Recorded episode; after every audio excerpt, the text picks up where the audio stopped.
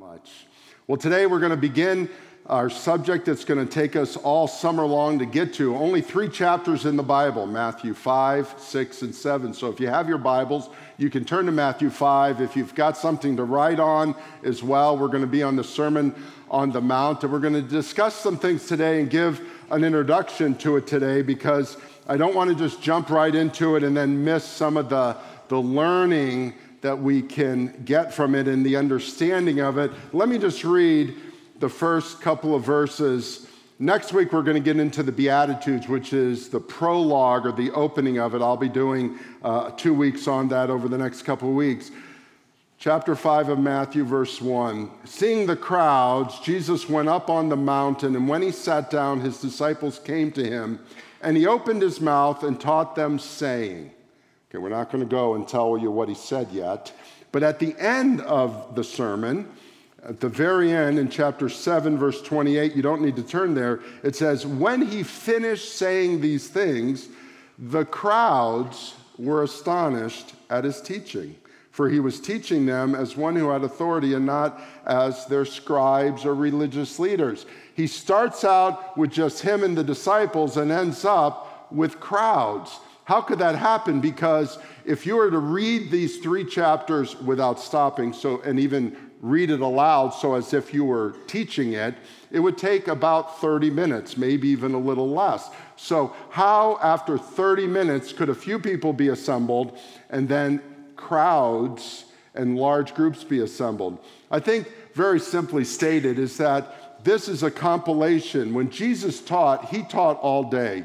We Americans don't like that. We want very succinct teaching, don't we? And whenever I go over, someone goes, you were a little too long today. I'm going, I was 3 minutes longer than normal. And they go, yeah, it was too long. Back then, they talked for hours and hours and hours, because you can see it. They're in the Sea of Galilee, probably the northwest corner. There's Capernaum, there's Magdala, there's all the places where Peter and Mary Magdalene and some of the other disciples are from, the new city of Tiberias. And they go to the north a little, and the Sea of Galilee has these rolling hills, beautiful to go up on, and for Jesus to speak. It's a natural amphitheater for him to speak. And so he takes his disciples up there, starts speaking to them, the sermon that we're going to study.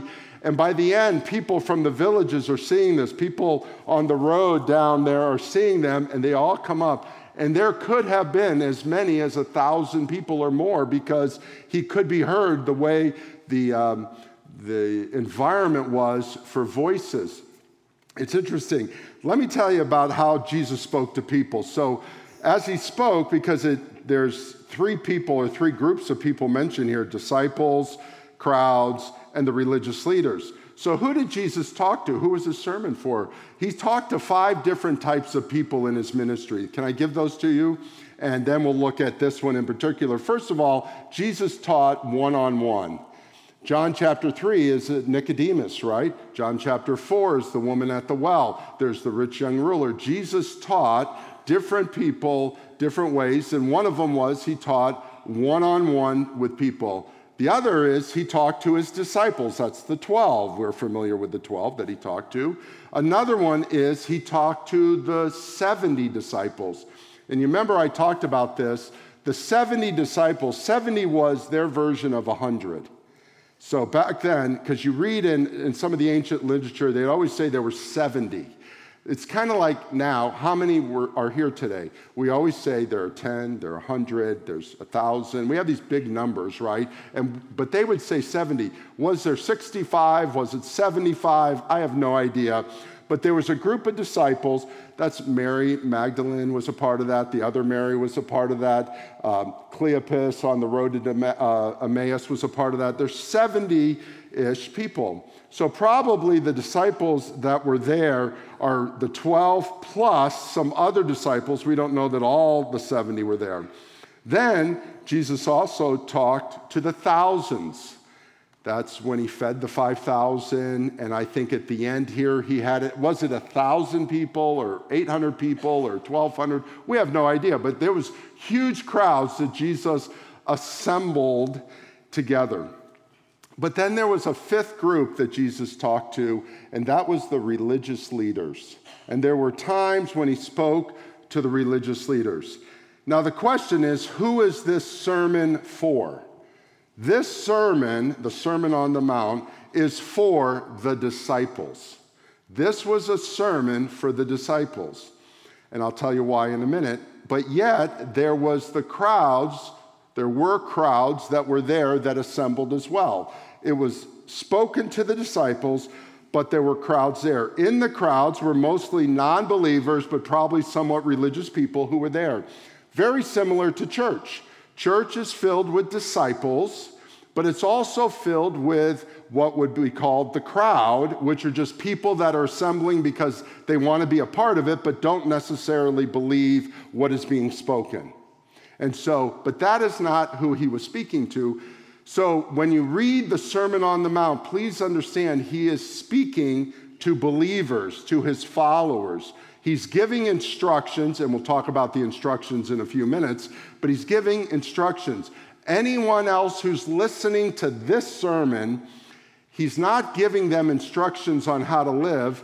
It's really an invitation to come to him. So there's instruction for us. It's an invitation for others. And here's the problem that happens. We think that it's instructions for the non-believers. This sermon, as you start reading it, is really for the believers, and we need to understand that. Now, what did Jesus speak about when he would teach? And there are four things that he would speak about. The slides aren't matching. Sorry, I got off kilter here. It's four things that he taught about. Number one, he taught about the kingdom of God. Jesus always spoke about the kingdom of God.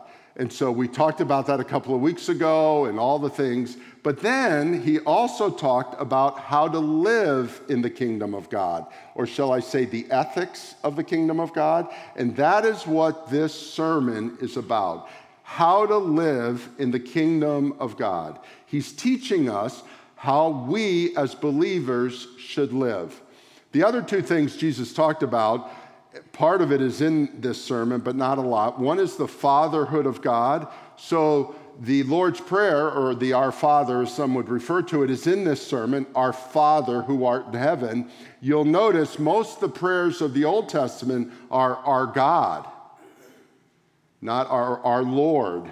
But in this, he talks to say, pray our Father. There's the fatherhood of God. And then the last thing is, Jesus talks about his own divinity. He talks about the fact that he is God. That's not a part of this sermon necessarily because we're early on. We'll talk about that later. Now, and this is all an introduction, what is it that Jesus wanted to communicate to people? What is it that he wanted to communicate? And that's the four truths that Jesus talked about that were up there before. There are four things you need to understand. If you miss this, the rest of the New Testament is meaningless. This is so important. Number one, our spiritual disease is death. Jesus came to reiterate the reality that we all have a spiritual disease, and it is death. Death. Every one of us is going to experience death. This is very difficult because Elizabeth and I, as a part of our ministry as pastors, and also as a part of our ministry as parents who lost a child. So a lot of the work we do is even with people who don't attend our church, because when anybody loses a child in South Florida, they call us. We just get the call because we have experienced it. Death is real. Death is a reality, whether it's by living to 100 years old or it's dying at 3 years old or having a crib death or being stillborn or dying at 13 like our son did or whatever. Death is real. And Jesus came to reiterate that it is a spiritual disease that causes death. We need to understand that. Number two is this, that the cause of the disease is sin. We must understand that. The cause is sin. Now, it may not be directly your sin that causes your direct death at the time, because if I come to you with a gun, don't worry, I have none, but if I did and I shot you, it's my sin that caused your death. But please understand, if I didn't shoot you and you live to be 100, you're still going to die. Because whether it's my sin that caused your death or the reality of sin in your own life, you will die. And people in the United States do not want to hear this. We are basically good is what the common understanding is. We're all good. There's a few bad people, and we incarcerate those bad people, and everybody else is good. The reality is this, as Alexander Solzhenitsyn and everybody else has said, good and bad strikes right in the middle of the heart. There is good in your heart. There's no doubt. There's good stuff, not in your heart, but in your life. You do good things. You give money to the poor. That's good. But the reality is there's sin in your life. And the sin causes death. It also causes pain, sorrow, tears, and many other things. But the spiritual disease is death. The cause or the reason of it is sin. Number three, we cannot save ourselves. Please understand this. This is core to the gospel. This is core to the Sermon on the Mount. This is core to everything we believe. The minute you think you can save yourself, you are diverting away from the gospel. You're diverting away from the Bible. You're diverting away from Jesus' teaching. You cannot save yourself. Write me a check for $1 million for the church. I'll thank you. I'll send you flowers, I'll take you to dinner, but it will not save your soul. I'll take your $1 million, it will not save your soul. It'll give you a good feeling, it'll help a lot of people, we can help Gajendra with it, it's all good, but it will not save your soul because you cannot do anything to save your soul. Nothing good, nothing bad, you can't do anything. No matter what you do. See, and this is important to understand because people have this fear, I didn't live a good enough life. Well, of course you didn't live a good enough life. I mean, hello. That's why we have church. None of us have lived a good enough life except the one, Jesus Christ. Here's the thing, though, number four. And this is where it all comes together in the Sermon on the Mount. The prescription for salvation is faith in Jesus Christ. That's it. You don't need a lot of, I can parse this in a lot of 11-letter words if you want me to. If I can do it. I know how to do it, but here's the reality. The disease is death. The cause is sin. There's nothing you can do about it. Salvation comes through Jesus Christ and faith in him alone. That's it. That's what we believe. So, over the next few weeks, I don't have a cold, I'm just getting emotional about this. I just get so excited. Over the next few months, as Francois and Matthew and I talk about this, there's some things that tells you how you should live.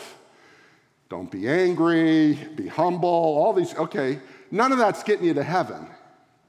That's what you live like when you're in the kingdom of heaven. You see, to get into the kingdom of heaven, you've got to believe and have faith in Jesus Christ. I want you to be humble. I want you not to be proud. I want you to be generous. I want you to be a resilient disciple, as Gajendra just described it. Oh, yes, of course. But that's afterwards, because it is faith in Jesus Christ and him alone. And if we add anything else to it, so when we do the study of this, if we're adding things, please understand, it's nothing is to be added. It's faith in Jesus Christ. And that's all it is. So we could all go home now and skip church all summer if you want. Oh, that's not good. So there's three things that are always spoken about in the New Testament. Jesus speaks about it, Paul speaks about it. John spoke about it in our study the last couple of months. I spoke about it at Easter. The three big things, can I give them to you? If you come from the Catholic background, they're the three main virtues that you were taught in Catholic school. It's faith, hope, and love. Faith, hope, and love. I want you to write those down, because everything we do in some form or another follows faith, hope, and love. We're going to look at this in a few moments as we kind of understand this more. Now, let's bring some thoughts to this. So C.S. Lewis, has anybody read C.S. Lewis? He's kind of fallen out of, okay, can I just do yourself a favor, get a book by C.S. Lewis. I think he was the greatest author in the English language in the 20th century.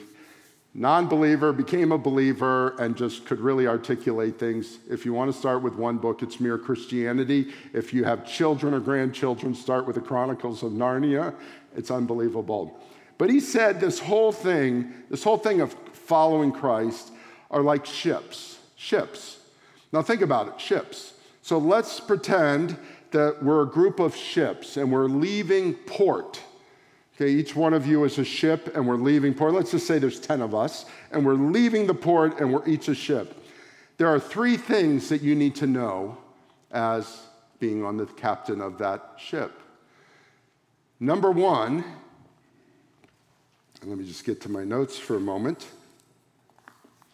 You need to know how to avoid colliding with the other ships. As a captain of one of the ships, you need to know how not to collide with the other ships.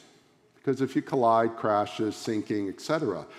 That Sermon on the Mount describes that. The public word would be social virtue, social ethics, how to live with each other. And the Sermon on the Mount helps us learn how to live with each other, how to be ships without colliding with each other. Number two, C.S. Lewis would say, as a ship, you need to know how to stay afloat, how not to tip over. The British call it to stay shipshape. In other words, you stay upright when the winds and the storms and the waves and the rains like we had on Friday all come. How do you stay upright? That's personal ethics. And the Sermon on the Mount talks all about that, the personal ethics of things. You should be humble, not proud. The virtues versus the vices. We're going to talk about vices. We're going to talk about virtues in this study. And he says standing up. But there's a third thing you need to know as the captain of the ship, and that is, where are we going? And the Sermon on the Mount tells us where we're going. We're going to the kingdom of heaven, and it describes how we're going to get there, and that the three chapters do. So how do we not collide? How do we stay upright? And how do we know where we're going as a ship? And the Sermon on the Mount answers all those questions. So as you read it, think about, oh, what is this talking about? Is this how I live with one another? Is this how I live with myself? Is this how I know where I am going? So now let's look at it. So when Jesus came, what did he do? When Jesus came to earth, what did he do? Well, he came to seek and to save that which was lost. But what else did he come to do? He came to start a new movement. A new movement. That new movement was what? The church. He came to start the church. The word church in Greek, and I don't use a lot of Greek, and I don't want to impress anybody, it doesn't matter, but it's the word ekklesia. Ek, like exit, means out. It's the called out ones. Now, how we have defined it over the years is that we have been called out of society and into church. But that's not what he is saying. We have been called out to go out into society, because the ekklesia, the called out ones, were back in the Roman times, and you remember Rome was just a version of Greek culture. If you're familiar with ancient cultures, it was the Greek culture, and they call it the Hellenistic culture, And the Hellenistic culture, what would happen, Alexander the Great was the first one of this, he would go and conquer a land, and then he would bring people who understood the Greek culture and called them out of Athens and took them over to another city, let's say Carthage. And then they were called out to share the understanding of the Greek culture with this new culture that knew nothing about the Greek culture. Well, then the Romans took it over, and they did the same thing. They were taking all over all these towns and regions and everything, and as soon as they did, they'd put up some type of statue of the emperor or something like that, or one of the gods or whatever. Then they would call people out and say, go to this city and make it Roman. Share our principles. Share who we are. That is what Jesus is saying that we are called out to do. We are called out to be, later on, he says, go. We are called out to share and to what we understand as the church, the principles of Jesus Christ to other people. That's what we're supposed to do. We are not called out to be here. We are called out to be there. We come here to be prepared to go there. We come here to worship together. We come here to learn. We come here to be discipled so that we can go there. That's what this means, to be called out. We are the ekklesia. We are the called out ones. That's number one. He called us to have a new movement. Number two, he created something called a new kingdom. There's a new kingdom that he talks about, right? And, blessed are the poor in spirit, for theirs is the kingdom of God. The first word we're going to get to next week is he's talking about a new kingdom. This new kingdom, which is first spoken about in the Gospels in the Sermon on the Mount, is really, he talks about the ethics of how to live in this new kingdom. If you weren't here, we did a whole study on the new kingdom, 6 months ago or so. But let me just give you a short version of it. If you're a follower of Jesus Christ, you live in two kingdoms. We are two kingdom people. If you're not a follower of Christ, you live in one kingdom. The non-followers of Christ live in the kingdom of earth. The followers of Christ live on the kingdom of earth and the kingdom of heaven. Now, most of us think the kingdom of earth is here. I was born, I live, I die. I'm a believer, I go into the kingdom of heaven, and now I start part two of the world. That is not true. If you follow Jesus Christ, you're born. At some point in time, you follow Jesus Christ, and the Bible says you are born again, right? You're born again into a new kingdom. So the new kingdom lives on from here on. Now, I don't die in earth till over here. So in this period of time from when I became a believer to I die on earth, I am living in two kingdoms. And the Sermon on the Mount tells us how to live in these two kingdoms. That is what the Sermon on the Mount is. It doesn't tell us how to live in the one kingdom, and it doesn't tell us how to live in the one kingdom afterwards. It's telling us how to live in two kingdoms. That is what the Sermon on the Mount is about. So as you're reading it, you're going, this is for instruction for believers on how I should live and how we as a church should live and act in the two kingdoms. I hope this makes sense because it's not. Later on, there's a lot on the later on, but it's that. So he came to bring a new movement. He came to bring the new kingdom. Remember, with Pontius Pilate, he said, my kingdom is not of this world. If my kingdom was of this world, we would be fighting you. It is not of this world. He has another kingdom. And the Sermon on the Mount tells us how to live. Number three, he gives us a new covenant.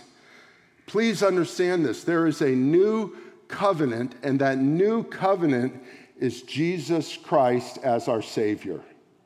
The old covenant in the Bible was that we had in the law of Moses and then into the law of David, etc., was a sacrificial system.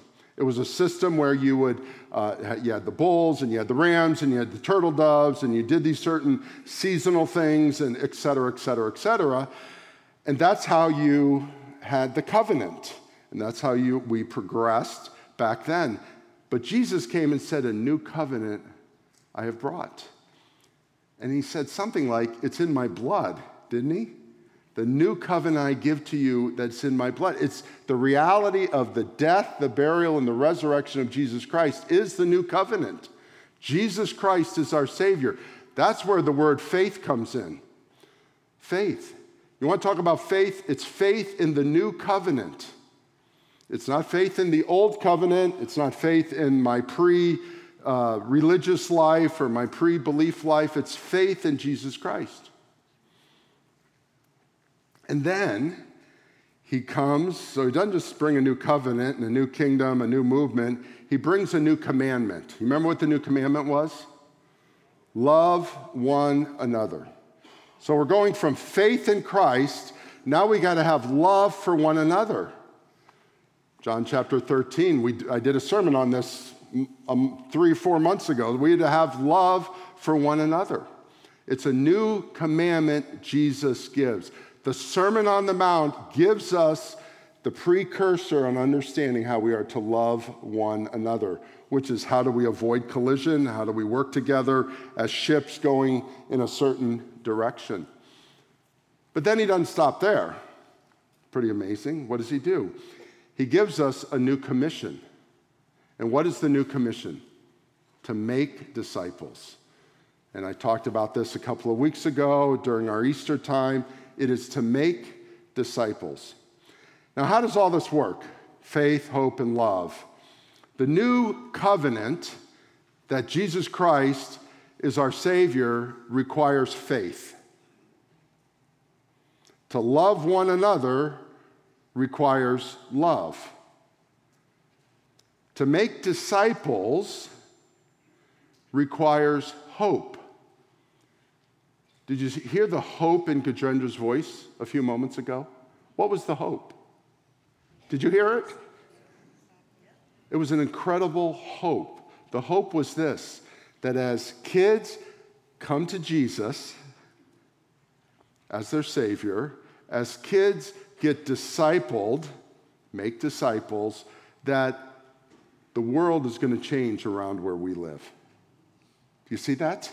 That's hope. He's hoping, can you imagine? He's hoping that Pakistan's going to change. Not a lot of believers in Pakistan right now, but can I tell you there are. We support some of them. We don't tell it. We don't announce it. It's just not appropriate to do that, but there are incredible believers in Pakistan right now. His goal is to get some of them into the country adjacent to it, Afghanistan. Amazing stuff. And there's a hope. Do you see the faith, hope, and love? It's not just a song we sang that we were singing a few minutes ago. It's not just that. It's a reality. If you have faith, you are to love one another and have hope that God is in control in this thing. And yet so many of us live in fear. And God has called us not to live in fear, right? How does this all come together? Let me close. If you have your Bibles or your iPhones, go to the last book of the Bible, Revelation 21. Jesus is bringing a new city. This is the amazing part. Revelation 21, verse 1-5. I'm going to read it. Then I saw a new heaven and a new earth, for the first heaven and the first earth had passed away, and the sea was no more. And I saw a holy city, a new city, Jerusalem, coming down out of heaven from God, prepared as a bride adorned for her husband. And I heard a loud voice from the throne saying, "Behold, the dwelling place of God is with people, with man and women. He will dwell with them, and they will be his people.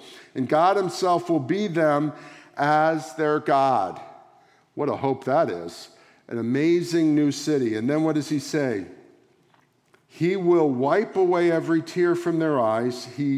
And death shall be no more, neither shall there be mourning, nor crying, nor pain anymore, for the former things have passed away. In this new city, the curse that is in Genesis chapter 3, that we will have pain, sorrow, tears, and death, the spiritual requirements of sin, the reality of sin, will all pass away. And listen to verse 5, underline it if you can.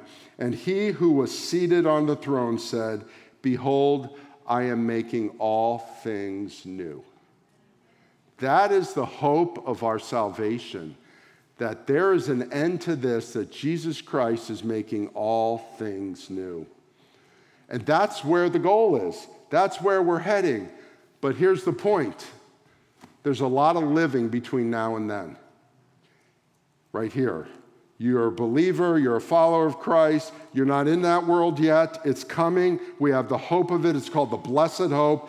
But we've got to live in this world. And how do we live in this world? The Sermon on the Mount tells us how to live in this world. And so our time is up. But over the next week, before we get here next week, do yourself a favor and read Matthew chapter 5, 6, and 7. It is a great treatise on how to live in this world, and we're going to begin looking at it, and we're just going to look at the first 12 verses over the next 2 weeks and then following that. Let's bow our heads.